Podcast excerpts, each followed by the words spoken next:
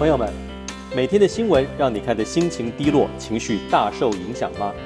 现在你有更好的选择，每天来点正能量，透过新闻选读，让你从烂新闻中获得满满的正能量。本节目由激励达人郑匡宇制播，欢迎收听。各位朋友好，我是基地达人郑匡宇啊，总是透过每天的这些选读，让你能够随时充满了正能量。今天呢，要跟大家分享的第一则新闻是，改与蔡总统通话，克拉夫特赞台湾为全球典范。美国驻联合国大使克拉夫特在十三日的访台取消了。总统蔡英文呢，原定今天上午会接见克拉夫特，并于总统府举行午宴。不过，外传蔡总统改以视讯形式与克拉夫特会谈。对此，外交部今天并未否认。克拉夫特 （Kelly Craft） 则透过社群媒体推特 （Twitter） 来表示，他已与总统蔡英文通过话，盛赞台湾在许多方面来说都是全球典范。美国驻联合国大使克拉夫特原定十三到十五日访问台湾，但国务院美东时间十二日宣布。为了确保政权交接能够顺利完成，因此取消了官员本周所有出访计划，包括克拉夫特的访台行。总统蔡英文原定今天上午接见克拉夫特，并于总统府举行午宴。不过，外传蔡总统改以视讯形式与克拉夫对谈。克拉夫特稍后呢发布推文表示，与蔡总统谈话是极大的殊荣。两人谈到在许多方面来说，台湾都是世界典范。例如，台湾在对抗二零一九冠状病毒 （COVID-19） 展现的成就，以及台湾在卫生科技和尖端科学领域上所提供的一切。哎，这边这个二零一九应该讲二零二零吧？啊，不过你要说是二零一九到二零二零也没有错了哈。克拉夫特他的推文说：“遗憾的是，在中国大陆阻挠之下，台湾无法在联合国各个场合分享这些成果。”包括世界卫生大会，他说：“如果疫情给我们上了一课，会是更多的资讯、更大的透明度，都是答案的一部分。”克拉夫特推文表示，他清楚向蔡总统表达，美国会以朋友和伙伴身份与台湾站在一起，永远如此，肩并肩，作为民主的支柱。嗯，好，各位看到这样子的发言，不晓得有什么想法哈？呃，我觉得就这个政治上的层面来说呢。听听就好。这个美国如果真的要大力支持我们，早就大力支持我们了。这是比不会在卸任之前讲这些啊，像我们现在听起来这些风凉话是吧？你能呃再继续多做一些什么吗？你们在任的时候也没有跟台湾有多好啊，是吧？哦，所以真的政治上听听就好。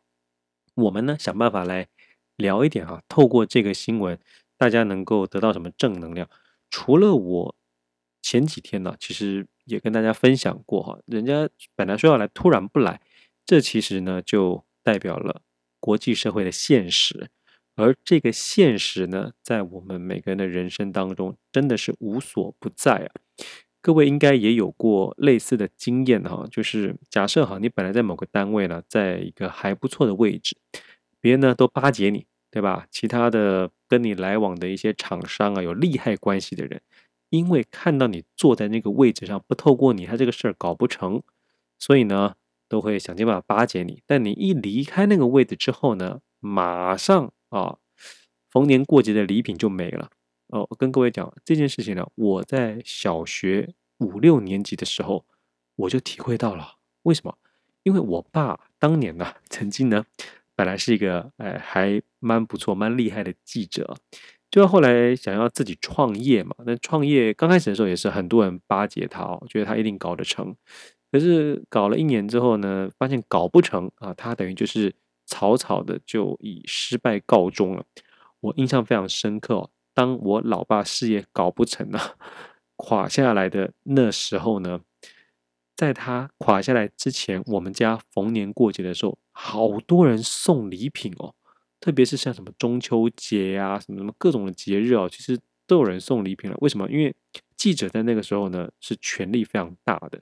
那我爸又是大报社的记者，后来他自己创业，刚开始也是弄得风风火火的啊，所以本来呢，很多人送礼，结果后来突然哦，当他事业倒了之后呢，哦，就完全没有礼物哎哎，各位真的非常现实啊！所以我从小其实就感受到这个人情冷暖呢，我就非常理解到这件事情，所以我才会在昨天的 Podcast 里跟大家说，你想要让别人呢，这个你说瞧得起你啊，或者不要那么势利眼啊，干嘛？你你自己的实力才是最好的保障哦，所以呃。台湾现在哈的一些这个卸任的这个官员，美国的现官讲一些这有的没的，这听听就好啊。我们还是好好把我们自己的，不管是呃我们自己的这些个软实力啊啊，在文化上软实力啊，或者在医疗啊哈这个保险呐、生计呀、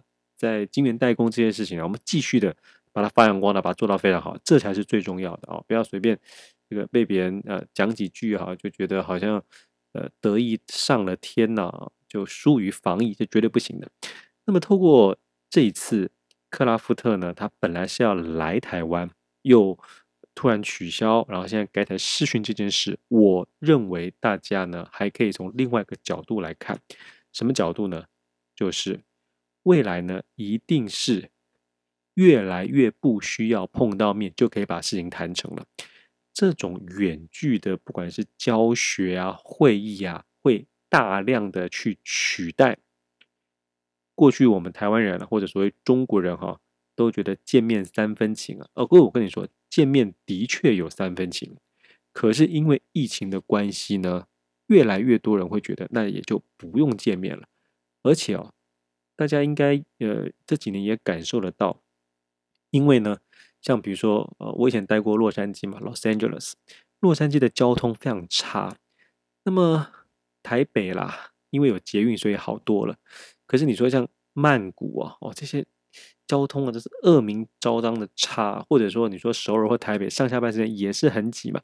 那么你每天在上下班通勤的时间要花这么多的时间，可是现在呢，因为疫情好，大家呢可能就减少了这种外出，对不对？那你就发现，哎，原来很多事情这不用大家聚在一起上班，不用面对面这样子谈，那一样可以谈成嘛。这重点是事情要能够谈成嘛，对吧？只是我们被过去的思想给绑架了，觉得没有见到面好像就不是那么稳当。可是透过这个疫情，大家应该也发现了很多事情不用见到面，或者应该说百分之九十九的事情其实都可以不用碰到面哦，你就可以做成了啊。当然是除了这个男女之间的这个 事情是没有办法透过呃，光是这个网络哈，但是大部分事情都可以透过网络，你就可以做成了，对吧？哦，所以说我认为未来哈，我们在运用这种网络科技啊、视讯会议啊，会越来越普遍，那也会有越来越多人开始呢转为所谓的在家工作啊、远距工作啊，这不会再被。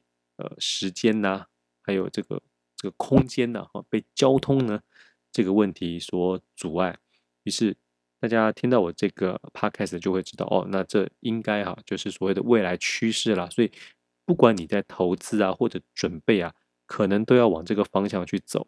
像我自己现在哈也是越来越希望哈未来的一些什么演讲啊，都能够透过线上的形式来跟大家碰面。那你也许会说，呃、那可是，呃，如果只是呃看课程，会不会少了一些互动？哎，谁跟你说只看课程？我打算呢，有课程大家可以看啊、哦，但是呢，也可以转为我们这样子直接大家在视讯的会议里头上课，这是一个方式啊。那上完之后呢，还可以继续所有的这些课程都能够持续的在线上啊，透过咨询的方式来延续下去。所以这就会是我在教育训练这一块要做的事情。其实从几年前开始啊，我就已经做类似像这样的准备了。那个时候我就发现，我有很多学生啊，他其实不住台湾的，他住在澳洲，他在中国大陆啊。哦，那特别是中国大陆，他们已经非常习惯用这种视讯的方式来上课，或者用那种语音的方式来上课，呃，线上用听的方式来上课，呃。中国大陆在这一块呢，是比我们更加进步的，各位朋友应该知道吧？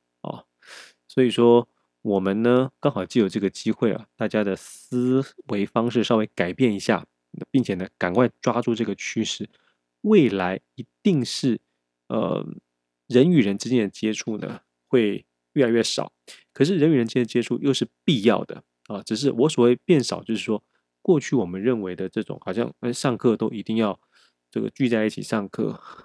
或者是说开会一定要聚在一起开会，跟客户见面一定要见面三分情，这些都被打破了啊、哦，都真的都被打破了。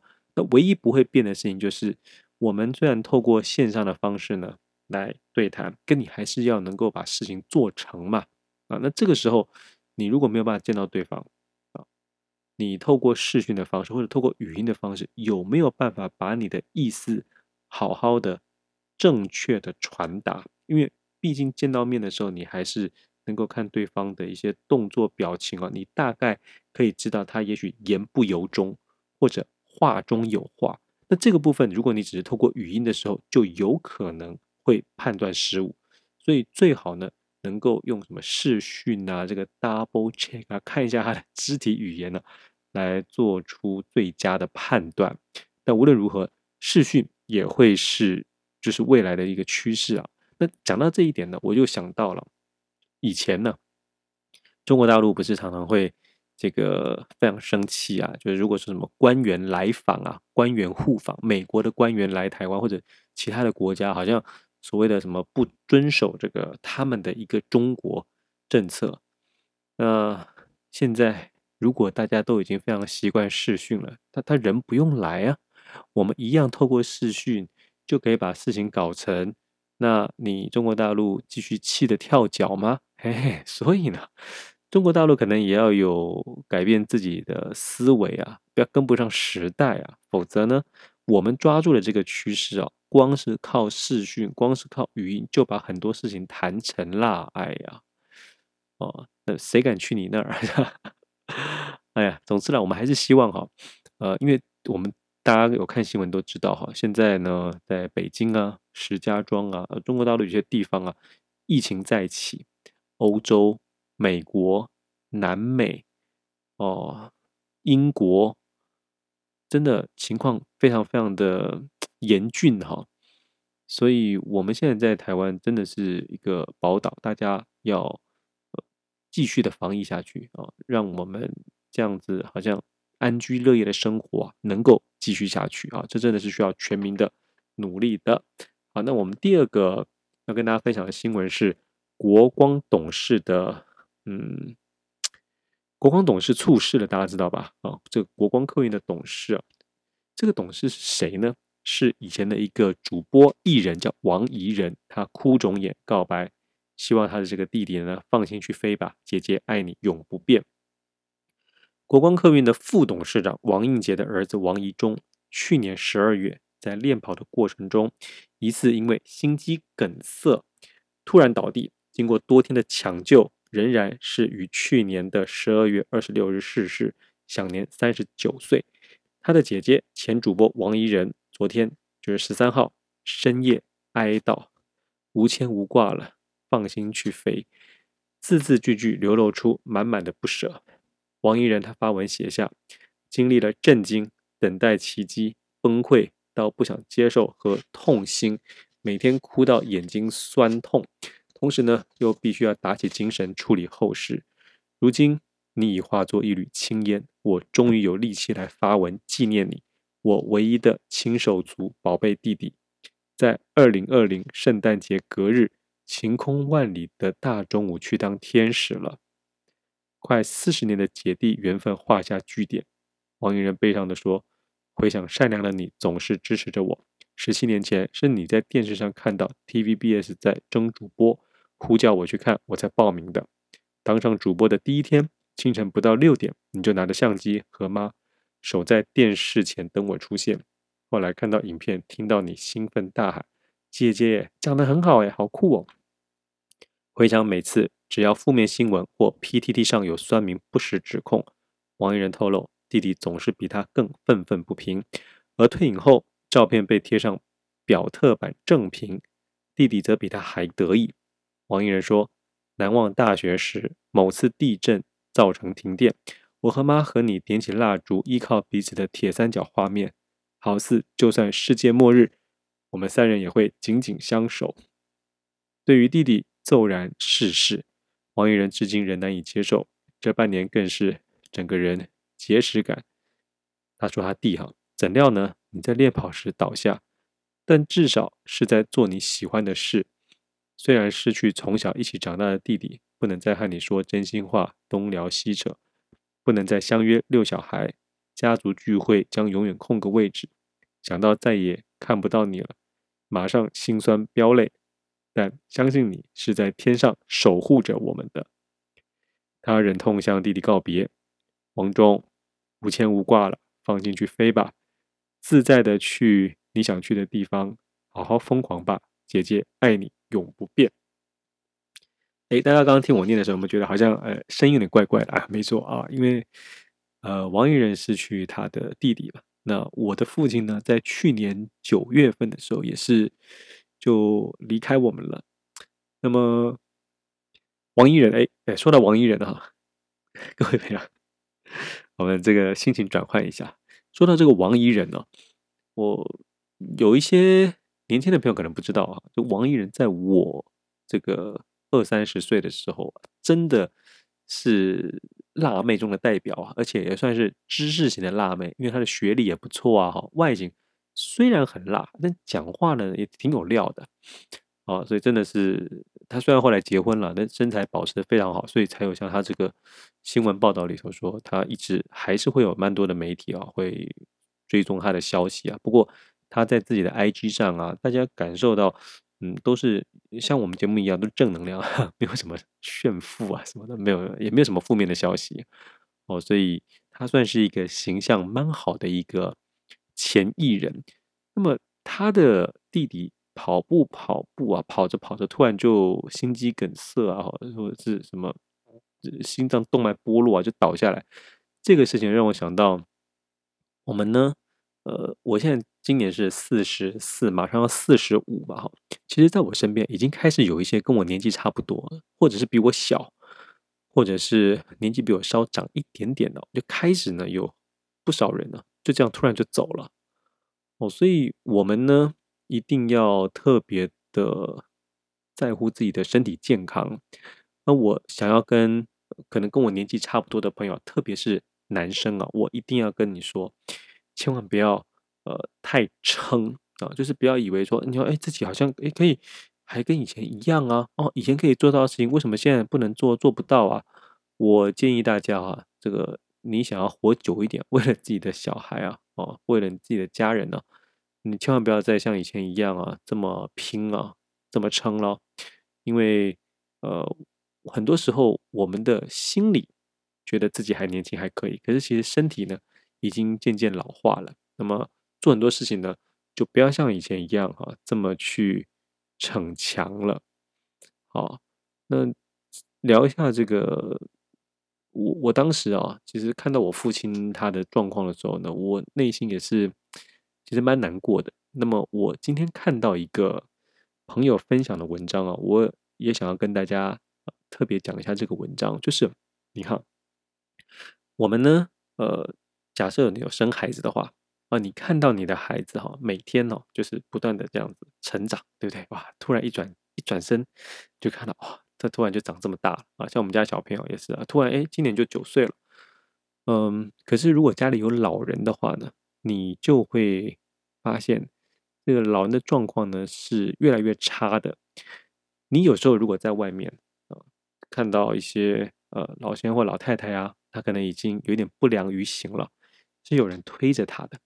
那推着他的时候呢，可能在餐厅吃饭，你不小心就会听到，可能照顾他的人，也许是他的儿子或他的女儿，就说：“哎，爸啊，或者是妈，你吃饭要小心呐，啊，不要再掉东掉西了。”嗯，你以为他们愿意吗？各位，你有没有想过，当年纪再大一点的时候，那整个人呢，你的下颚就没有力了。所以，对我们年轻人来说，非常自然的这种吞咽。其实老人家是做不到的，像我父亲啊，他后面那几年呢，他真的吞咽就变得很困难，非常容易呛到哦，那他还有一个就容易变成打嗝哦，那你就看他也很可怜呢、你就感觉他一直打嗝，可以打一整晚的，那这样子有办法好好睡觉吗？可能也没有。那更不要说我父亲年轻的时候身体真的非常非常好，就后来呢，他又有这个摄护腺肥大，有一段时间呢，哇，还需要拖着尿袋。我认为这件事情对他内心的打击真的非常大，因为他以前是那个我感觉好像从来不会生病的人呢，这么健康的人，那后来又有一点水脑。大家知道水脑是什么？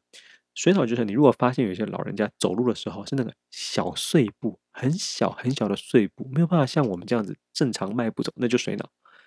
那我父亲以前哦，是逼着我们从小五点起来爬山，上山快走，下山要用跑的，不然他会在后面用脚踢我们。每一次呢，呃，我有时候觉得哎晚上没睡好啊，想要睡个懒觉，什么都不行。啊，起来说，哎，我肚这里痛那里痒，肚子痛没有办法，照样拖着我去。他觉得我都是装的，所以我那时候内心很恨他。我觉得你这你这老头不会生病的哈，以后就不要生病给我看。结果，呃，他后来呢，真的就生病了嘛，哈，就身体就出状况。那我在看着我父亲这样的，我就觉得你年轻的时候越健康，可能后来你遇到身体。这种状况的时候，你就会越不能接受，对吧？哦，所以说我们自己呢，呃，一定要把自己的身体照顾好。那么我们在面对老人的时候，心态要改变啊，我非常认同我这个朋友他在文章里头提到的，他就说，我们孩子呢是有无限的未来，可是我们上面的这些老的呢，我们要以一种好像呃。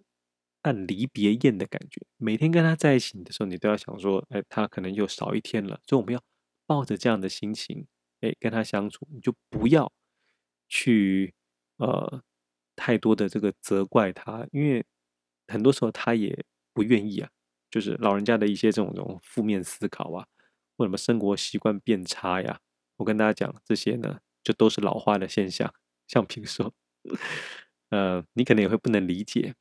一个原本好像情绪控管非常好的人，为什么突然容易暴怒？哎，各位你要小心了，这就是可能就是失智，我们俗俗称这个老人痴呆症的前兆哦。哦，突然变得情绪不稳、暴躁，跟别人起冲突，这就是其中的一种。再不然呢，就是本来话多的人，突然不讲话，话很少，这也是一些症状。哦，那么。我呃自己呢，公司呢，就因为我父亲哈，他呃在走之前的几年有这个症状，所以我们也开始啊，我会自己的公司会去承做一些政府的一些案子啊，就是也是跟这种高龄失智相关的。我每一次在做的时候呢，都会呃有非常大的热情，因为我希望哦，越多我们我这个年纪的人，四十几岁、五十岁的人。以及我们的周遭的亲友，越多人早一点知道这些失智者，因为不见得高龄才会失智啊，也有早发性失智，所以我们越多人知道他们可能会出现的一些症状的时候，就越可以及早的让他们去接受治疗啊，然后用尽各种方式来延缓啊，他们要完全康复不太可能，可是你可以延缓，可以让他可能就停在那个地方。像我们男生的那个发线，大家知道，我们男生的这个头发哈，你如果发现开始秃了，你赶快开始吃一些嗯可以的药哈，就让它封在那个地方，谢霆锋，停在那个发线就不会再继续往上。老人的失智也是，你可以让它更加缓慢的去慢慢的退化，而不是像摧枯拉朽一样。那我自己都会常常跟呃所有人说哈，就嗯。你如果不是早一点知道老人家的这种退化的状况的话，你会看他的一些行为会不解，会愤怒，会想要骂他。可是当你早一点知道的话，啊，像我们这种人啊，我自己经历过家人这样子，每一个像我这样的人，其实心里想的都是，如果我可以再早几年去做一些防护的措施，早几年。让他去接受治疗，他就不会像后面有这样子的这么大的问题哦。于是对这个事情的不了解呢，就会造成非常非常多的问题。所以我真的强烈建议大家，哎，平时多听我们像这样的 podcast，你就会有警觉，有警觉心呢，你就可以把家人的一些状况提早的知道啊。因为我们这个随时来点正能量，真的不会是只讲政治，也不会只讲经济，而是政治、经济、教育、文化、生活、健康啊，各种层面都有。唯一不变的是，我会从中啊找到一些是能够带给我们正能量的一些想法、一些作为。所以这边还是要再次提醒大家啊，如果喜欢我们节目的话呢，请你务必帮我们这个五星赞啊，并且呢帮我们评论留言，这样子呢就可以协助我们把我们这个推到台湾呢前两百啊、前一百大，越多人收听当然是越好啦啊。好，那么。今天要跟大家分享的第三则新闻呢，是美国的众议院二次弹劾川普，预料将通过啊。美国总统川普呢，任期仅剩不到一星期，但民主党人双管齐下，希望提前把他赶出白宫，为上周的国会暴力攻击来扛责。民主党掌控的众议院在十二日通过决议案。敦促副总统彭斯援引宪法第二十五条修正案，免除川普职务。不过，彭斯稍早已经致电众议院的议长佩洛西婉拒。此路不通之后呢，众院的民主党人依照计划，在十三日以煽动叛乱为名弹劾川普的提案，正式启动对川普的二度弹劾程序。由于民主党掌握有众议院的多数席位。料将获得通过弹劾案所需的过半多数票。因为时间所剩无几，民主党快速在众院启动了弹劾投票，而共和党内部的意见分歧意味着川普六日号召川粉前进国会山庄为他讨公道之举，连自己人也看不下去。那么，其实根据最新的消息啊，这个众院的弹劾案呢是这个表决哈，以两百二十三票来赞成，两百零五票反对。通过没有约束的决议，要求彭斯引用宪法第二十五条修正案的第四款，移除潘川普的职务。那该条款规定呢，必须要彭斯与过半内阁成员来宣布川普的不适任。不过呢，哎，这个如意算盘没有打成。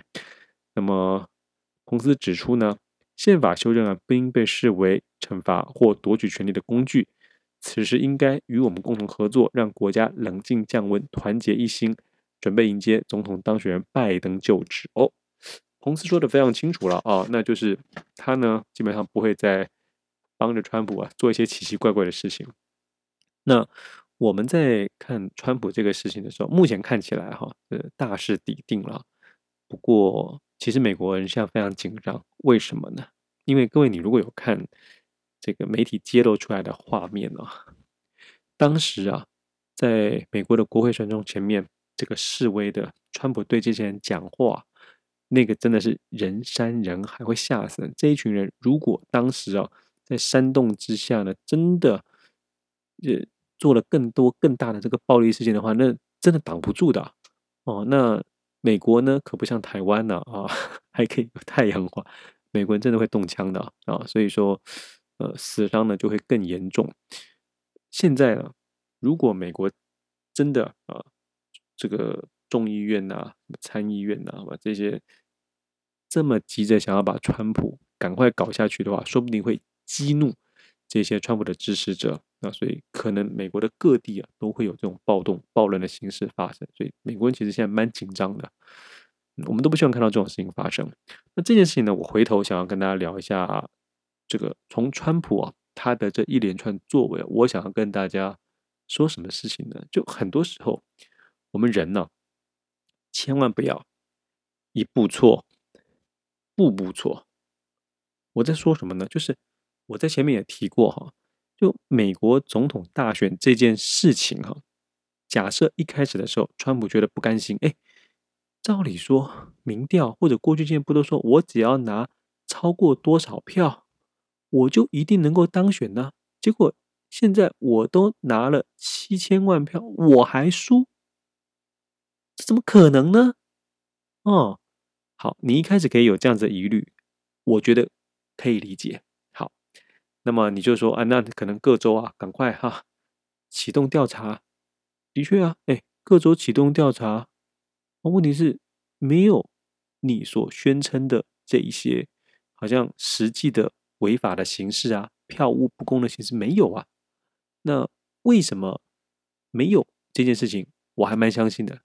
就好像我在之前 podcast 提过，各位我在美国待过，我跟你说，美国人呢有非常多人是很有道德勇气的，你知道，就是这种舞弊一定是大规模的舞弊嘛，那里头一定会有所谓的民主党的人士看不下去，把这件事情揭露出来。为什么？因为对非常多的美国人来说，这所谓的公理正义是凌驾于他对于党或者对于某个人的喜爱的，就好像史诺登。各位，史诺登啊，你别跟他说他，你别跟我说他不爱美国。我觉得认为他一定也爱美国。可是呢，他认为有一些人世间的这个价值是更重要的。你美国不可以在嘴巴上讲说维持世界和平正义啊，啊，要什么公平公正公开啊，民主进步啊，就你自己就是一个最大的窃听者，你就自己就是一个在社会各地啊收集情资然后搞动乱的人，窃听别人的人。所以呢，他就把这事情爆出来了。对他来说，这件事情更加的重要。那美国不会只有一个 史诺登啊，特别是像选举舞弊这个事情，一定会有这个参与的人。假设真的有啊，一定会跳出来讲。这是为什么？我还蛮相信，应该是没有这个舞弊啊。不过，毕竟我是一个外人了，我也不敢讲的很笃定，说绝对没有，不会。我是觉得应该不会有。好，那。如果川普呢，他当时发现啊，那输了就输了吗？也没有看到什么证据。虽然我觉得不甘心，可是没有证据。好，那那个时候他如果就接受这个选举的结果，事情就不会到今天这个地步了，不是吗？那么他之所以会想要吵，会想要闹，那除了不甘心之外，我认为他可能没有再想远一点，他后面做的这些事情，并不会让更多的支持者支持他，并且为他四年之后想要再选一次来铺路。他如果在这个时候做出一个总统的典范啊，做出他的高度来，非常有风度的承认败选，然后。开始剩下的四年呢，都在准备要把 这个总统拜登总统给拉下来。哎，哥，我跟你说，拜登有点年纪哦，他不见得能够撑四年，大家知道吧？哎，那说不定川普他这个可能可能隔了两年就要选总统了，说不定哦。又或者说，他这四年来，如果他在卸任的时候有好好做出一个总统该有的样子，让民众。尊敬他的话，觉得哦，这个人非常的有风度，大家喜欢他，相信他，觉得很不错。四年之后，难保他不会卷土重来啊，搞不好可以拿更高的票。而且，他一旦如果这一次失败，总统选举失败，四年之后又选上，各位你知道，他就成为美国史上第一人了。美国史上好像还没有当过一任的总统落选了之后又再重新选上的，没有吧？我印象中没有。有的话，听我们节目的朋友帮我指正一下。抱歉啊，我这个才疏学浅，你帮我指正一下。他就创造历史了，永远历史留名啊。那他现在搞这些有的没的，留下来是恶名，是烂名啊，还不如像我刚刚讲的那样子，你重新又选上了之后。成为全世界历史上最棒的激励故事，这样不是很好吗？他如果内心想的是这个，就不会走到今天这一步了。哦，所以我常常鼓励大家，我们想很多事情啊，真的要想得远一点呐。哦，不要争一时啊，我们很多时候要争千秋万世。但我这个嘴巴上讲的很好听了，我知道很多人在面对眼前的一些这个小名小利的时候，很难。很难啊、只是如果你常常听我们像嗯随时来点正能量这样的节目啊、我认为这些想法会内化在你的心中。那也许在你面对需要抉择的时候，你就会做出一个对自己啊，哦，也对这个社会来说是更好的一个选择。好，那么我们今天呢，呃，新闻的分享还有随时来点正能量的分享呢，就到这边告一个段落。请大家千万不要忘记啊，帮我们把这个节目呢分享给更多的朋友。也希望他们帮我们呃五星评档，并且评论之后呢，让我们能够尽速的成为全台湾的前一百大。我们下一次节目再会了，拜拜。